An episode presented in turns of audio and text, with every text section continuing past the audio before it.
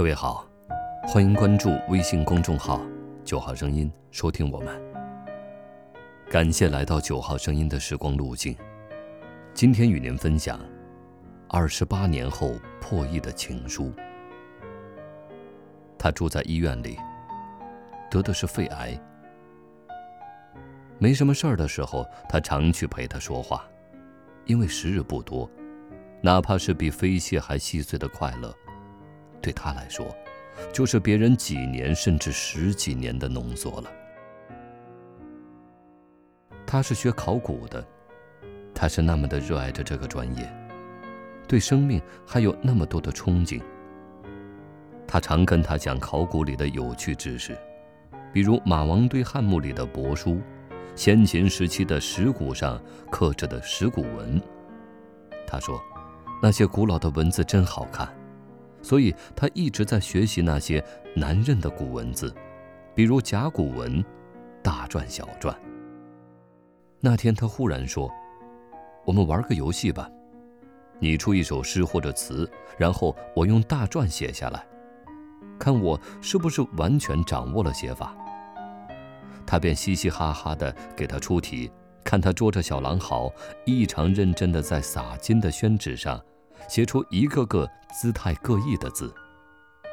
虽然他一个也看不懂，但还是很欢快地说：“写的真好。”这以后他就经常叫他出题，每次看到他手中的笔毫在纸上缓缓地行进，他就不忍注目。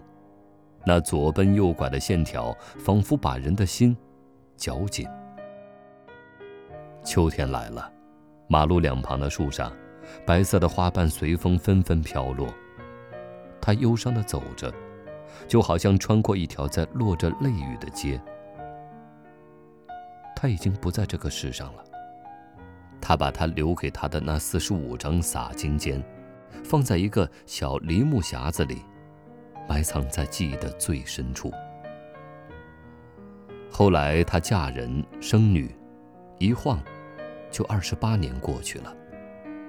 有时候他也会忽然发一会儿怔，可是很多东西都随光阴灰飞烟灭了。那天女儿带着男朋友来家里，不知怎么翻到了那个梨木匣子。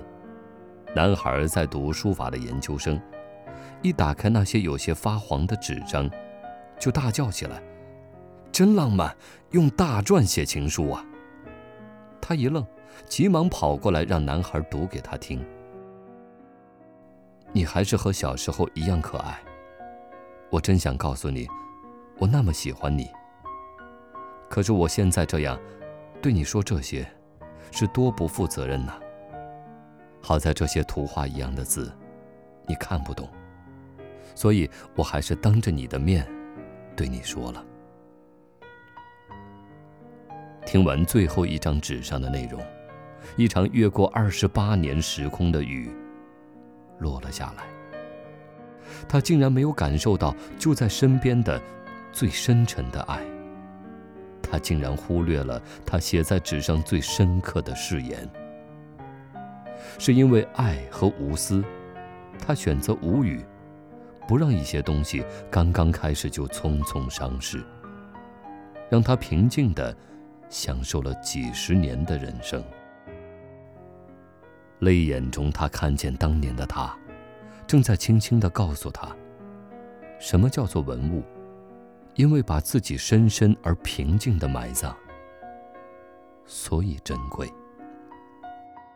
今天的九号声音，又为你另存了一段时光之旅。晚安。